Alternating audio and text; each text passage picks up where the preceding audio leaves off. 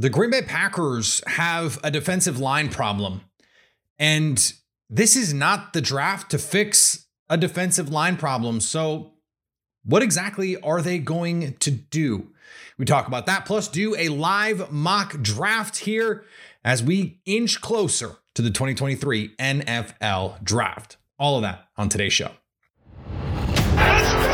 You are Locked On Packers. I feel like we can run the table. We're going to do. Your daily Green Bay Packers podcast. Rodgers gets out. Part of the Locked On Podcast Network. Floats it. Your team Cobb. every day. Touchdown. You're Locked On Packers, part of the Locked On Podcast Network, your team every day. I'm Peter Bukowski, and I cover the Packers for The Leap, a newsletter I would love for you to subscribe to. Follow me on Twitter, Peter underscore Bukowski. Follow the podcast on Twitter, Locked On Packers. Like us on Facebook. Subscribe to the podcast, iTunes, Spotify, Google Podcasts, wherever you find podcasts, you will find Locked On Packers, the number one Packers podcast on the internet and the show for fans who know what happened. They want to know why and how. Thanks to everyone who makes Locked On Packers their first listen every day. We hope you like starting your day with us as much as we like starting our day with you. The defensive line for the Green Bay Packers, and they've invested in it, and it's not fixed. And this was a bad run defense last year. Now, part of that was the inconsistency of Quay Walker. Part of that was Devondre Campbell not playing at the same level he did a season ago. Part of that was Devondre Campbell was hurt part of the season. And then you lose Rashan Gary, that's going to hurt your run defense. You have a rookie playing on the edge. That's probably not going to help your run defense. The first round draft pick you invested in the defensive line could not play more than 10 or 15 snaps a game. That hurts your run defense. Here's the problem None of that stuff is changed. None of that stuff is fixed. Now you hope Quay Walker is going to be better in year two, and that should help. You hope Devondre Campbell can stay healthy and be closer to what he was in 2021 than he was in 2022. And you hope Devonte Wyatt is going to be better in year two. That's a lot of things to hope.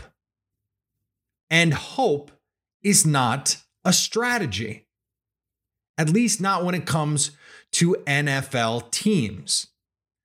So, where do the Packers go? Well, free agency has passed them by. Now, Shelby Harris is one of the few guys out there who could still help Green Bay. I don't know why he's not already on the team. And that's about it. Like Michael Brockers is a free agent but he hasn't been an impactful player in a number of years, though he has some familiarity with Joe Barry. That would just really be a body to throw at this. And the list of names after that Al Woods, Chris Wormley, Ndamukong Suh, Linval Joseph. Like Ndamukong Suh and Linval Joseph played some meaningful snaps for the Eagles last year, signing in the middle of the year, trying to go chase a ring. They're not coming to Green Bay to play 35 snaps a game for a 9 and 8 team or a 10 and 7 team in a good scenario probably. Like that's just not what they're going to do. And the rest of the names on this list like they don't they don't impact the Packers really in any meaningful way. So then you go okay, well well the draft. The draft is going to do something. Well, well maybe maybe but who is it going to be? Who are you going to pick that is going to impact your team in that kind of way? If you look across the draft, and, and let's use this athletic consensus board, there isn't really anyone at 15 who makes sense for the Packers to pick. Now, Bryan Bresee is a player in that range, has the relative athletic score. This has been our, our pal Jake Morley's uh, take for weeks now that that he's actually the guy. I, I don't I don't I don't see the Packers at 15 taking a defensive lineman when they just took an interior defensive lineman last year and they're paying Kenny Clark. I just I don't see that. The only problem with that is then you go to the second round where okay, now you start to look okay, you have a potential additional pick we got reporting from Albert Breer. He sees the structure much the same way in this Aaron Rodgers trade as Charles Robinson, a second this year, a future first, and then you have to haggle over what does that look like? Is it a guaranteed future first or are there conditions? And is are there picks coming back? But that is the structure. So when people say the deal is nearly done, they've agreed this is the structure. Then the question is, how do you add those protections? 42 or 43, we don't know. But if you're the Packers, you're going, if you're not giving us a first this year, we at least have to get the first of these second round picks 42, not 43. We don't want you, if we really love a receiver, sniping us at 42 when we're the ones trying to trade for this pick. So 42. Like Mazi Smith is on this list from, from Michigan. Didn't test well. Doesn't seem like he's going to be a, a Packer type. Now, Gervon Dexter, he's sitting here at 55 on the consensus board. That could make some sense because he can play some five tech, he can play some three tech. He's a different type of player, a different type of body that um, someone like Devonte Wyatt is.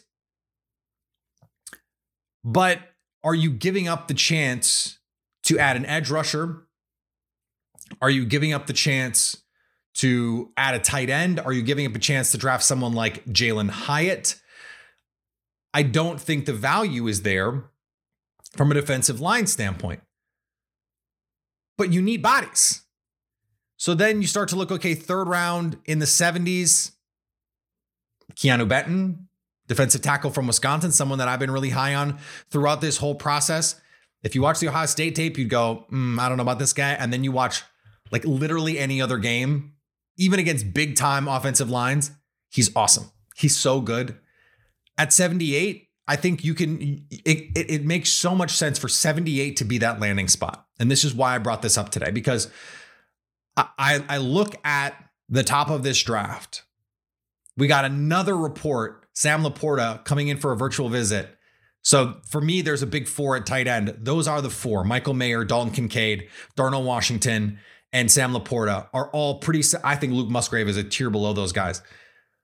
And I think Kincaid and Mayer pretty clearly a tier above Darnell Washington and Sam LaPorta. So then if that's what you want to go in the first round, and, and right now that is I'm working under that assumption. And I think they want to go safeties in the middle round, running back on day three. And they'd like, they're looking at these early second round pass rushers. Keion White, another name now that the Packers have looked at.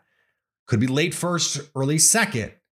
There are some people bracing themselves for Keion White at 15. I don't see that. They took an old last year, but this is a he's 24 years old. And their old last year did not come in ready to play. This one from Georgia Tech is also not ready to come in, in my opinion, and contribute right away. He's not going to beat out Kingsley Enagbare. And so if that's going to be the case, then I don't really see the value of a player like that. I just don't think he's worth a first round pick. I don't think he's worth a second round pick in the third at 78. Great. And maybe if he slides, that makes sense, but he's not going to. He was invited to the draft. That gives us an idea of where the league sees this guy. I just don't see that happening. So the third round to me is where you start to see some of these other guys. Zacch Pickens from South Carolina is another one that, that could make sense at 78. Third round, fourth round. That that is where there are a, a player or two, but that's the thing. There is not some large swath of players. This is not a great defensive tackle draft. There's one guy in the first, Bryan Bresee. Bresee. That that would make some sense. There's one guy in the second that would make some sense, and there's one guy in the third. This is this is consensus projections, so all of this could get totally wonky, and we don't we don't know exactly how this is all going to play out, right? That is a pretty narrow needle to thread. And so if you're the Packers, what are you doing not trying to find a Shelby Harris? Now, post June 1, there could be more cuts. August, there's going to be more cuts. July, you know, as we as we get out of the draft, teams are going to have solidified needs on the interior. Guys get expensive. You make the decision to move on. This happens all the time and maybe the Packers are just biding their time going, "Look, We've made the investment in Kenny Clark. We've made the investment in Devonte Wyatt. We like what TJ Slaton brings to this team. There's some developmental guys on the roster, and that's just going to be good enough. But they're losing major snaps from Jarran Reed. And for whatever criticisms I have of Dean Lowry, he played a lot of snaps. Now, did he play more than Devonte Wyatt and, and more than he should have? Probably.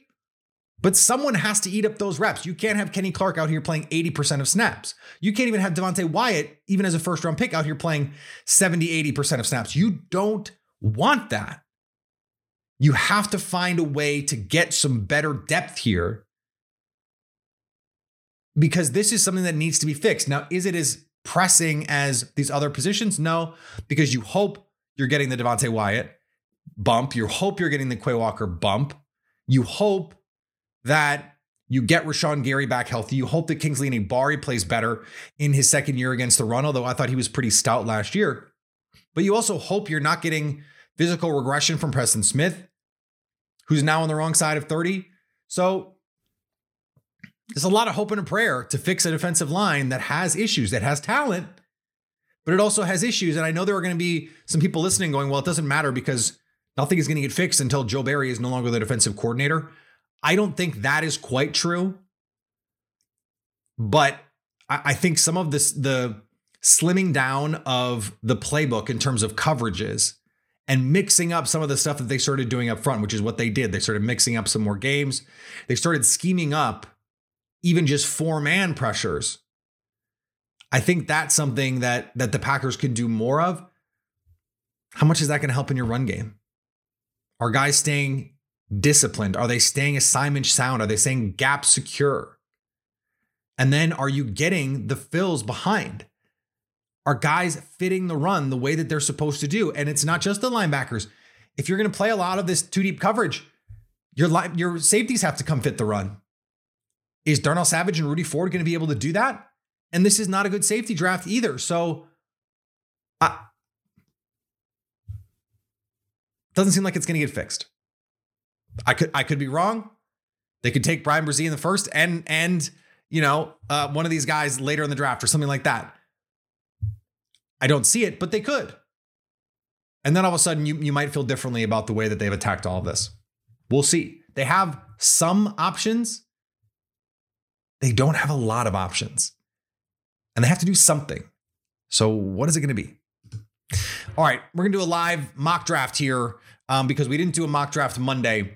Um, but before we get to that, there is so much right now going on in sports, so much fun stuff going on in sports, and it becomes even more fun. We have even more fun when there is something to gamble on. And that is why we go to FanDuel. Grand slams, no hitters, double plays, they're all back because baseball's back. There's no better place to get on the MLB action than FanDuel, America's number one sports book. That's because right now new customers can step up to the plate. See what I did there? For a no sweat first bet up to $1,000. Just go to fanduel.com slash locked on, place your first bet, and get up to $1,000 back in bonus bets if you don't win. So don't miss your chance to get a no sweat first bet up to $1,000 when you join FanDuel today. Just go to fanduel.com slash locked on to sign up. FanDuel, official betting partner of Major League Baseball. And thanks for making Locked On Packers your first listen every day. We hope you like starting your day with us as much as we like starting our day with you. Everydayers, shout out. It is so great to be with you. Thank you so much. All right, so ESPN came out, and this is why I wanted to do this, with a new draft simulator. And it is driven by what they call the draft day predictor model. And this is a um, betting market situation. So they're looking at, okay, um, the ESPN rankings, they're looking at um, betting markets, they're looking at team needs, team history, all this stuff. And they're looking at the, the chance that these players are available. So I'm going to do a three round mock. I don't I don't really want to do seven. I, I put up a mock yesterday based on um, all the things we talked about with positional value and tight end and all that stuff. Go find that on my Twitter feed. Um, and maybe it's something we'll talk about later this week. I, I want to do an interview this week. I'm trying to trying to get something scheduled um, on the draft as we get closer here. So um, we're gonna we're gonna get that done. Um, I also you know, I, I it's this this simulator is funny because we can't um, trade players, unlike the Pro Football Focus model. So I'm just making something up. So let's see what we're left with here. Um, and and see if we can't get something nice for the Packers. Jaxon Smith-Njigba comes off the board. So here are the options for the Packers: Lukas Van Ness, Dalton Kincaid, Paris Johnson Jr., Darnell Wright, Joey Porter Jr., Michael Mayer. In this situation, for me, this is a no-brainer. If Paris Johnson Jr. is on the board, and I'd be very surprised if he was, but if he is, because weird things are going to happen, I am running the card in running the card in. He is for me. I only have three players. No, excuse me, two players. Um, that are that are in this tier for me. I have four guys who I have top ten kind of grades on non-quarterback edition. Tyree Wilson, Paris Johnson Jr., Jaxon Smith-Njigba, and Jalen Carter. So, how many of those guys are available right now? just Paris Johnson Jr. I'm taking this guy. I know the Packers just tendered Yosh Nijman. Great. Sign him to a contract next year or don't when David Bakhtiari is almost certainly no longer on this team. And you have three really good, capable offensive linemen. Play one at guard if you feel like you have to. The, you want to you want to help Jordan Love. This is this is a great way to do it. And I still have now two picks because I, I put through the trade um, to get the 42nd pick and the 45th to go get pass catchers in the second round if I want to do that. And remember, this is based on the betting markets. This is based on the percentage that these guys will actually be available. So this is not just like randomness. I think this is a really interesting way to do this. I'm really glad they came up with this. So, okay, the Packers have an opportunity here. Best available Jahmyr Gibbs, running back from Alabama, Darnell Washington, the tight end from Georgia, Joe Tippmann, uh, interior offensive lineman Jalin Hyatt, DJ Turner, John Michael Schmitz, and Keanu Benton. So for me, for me, I know they need a tight end. But when I look at my rankings, I have Jalin Hyatt above Darnell Washington. And the thing that Darnell Washington does the best is block. I can find a blocking tight end I don't know if I can find a receiver that has the juice that Jalin Hyatt offers. Perfect fit in the slot. This would be a vertical offense that just just attacks people down the field. This is not an easy decision.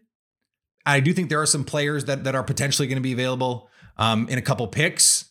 So I could just get. I have Jalin Hyatt. If I don't get Darnell Washington, I could still go for um, someone like Sam LaPorta, who I think is really good. Um, there are a couple tight. Darnell Washington is still here. Sam LaPorta is still here. Jalin Hyatt is the only receiver in this tier for me. And I can get one of these tight ends too. So I'm going to grab Jalin Hyatt here and feel really good about it. And then I have another pick.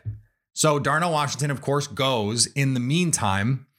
So I could grab Keanu Benton, who's who is now the 43rd player for for Wisconsin.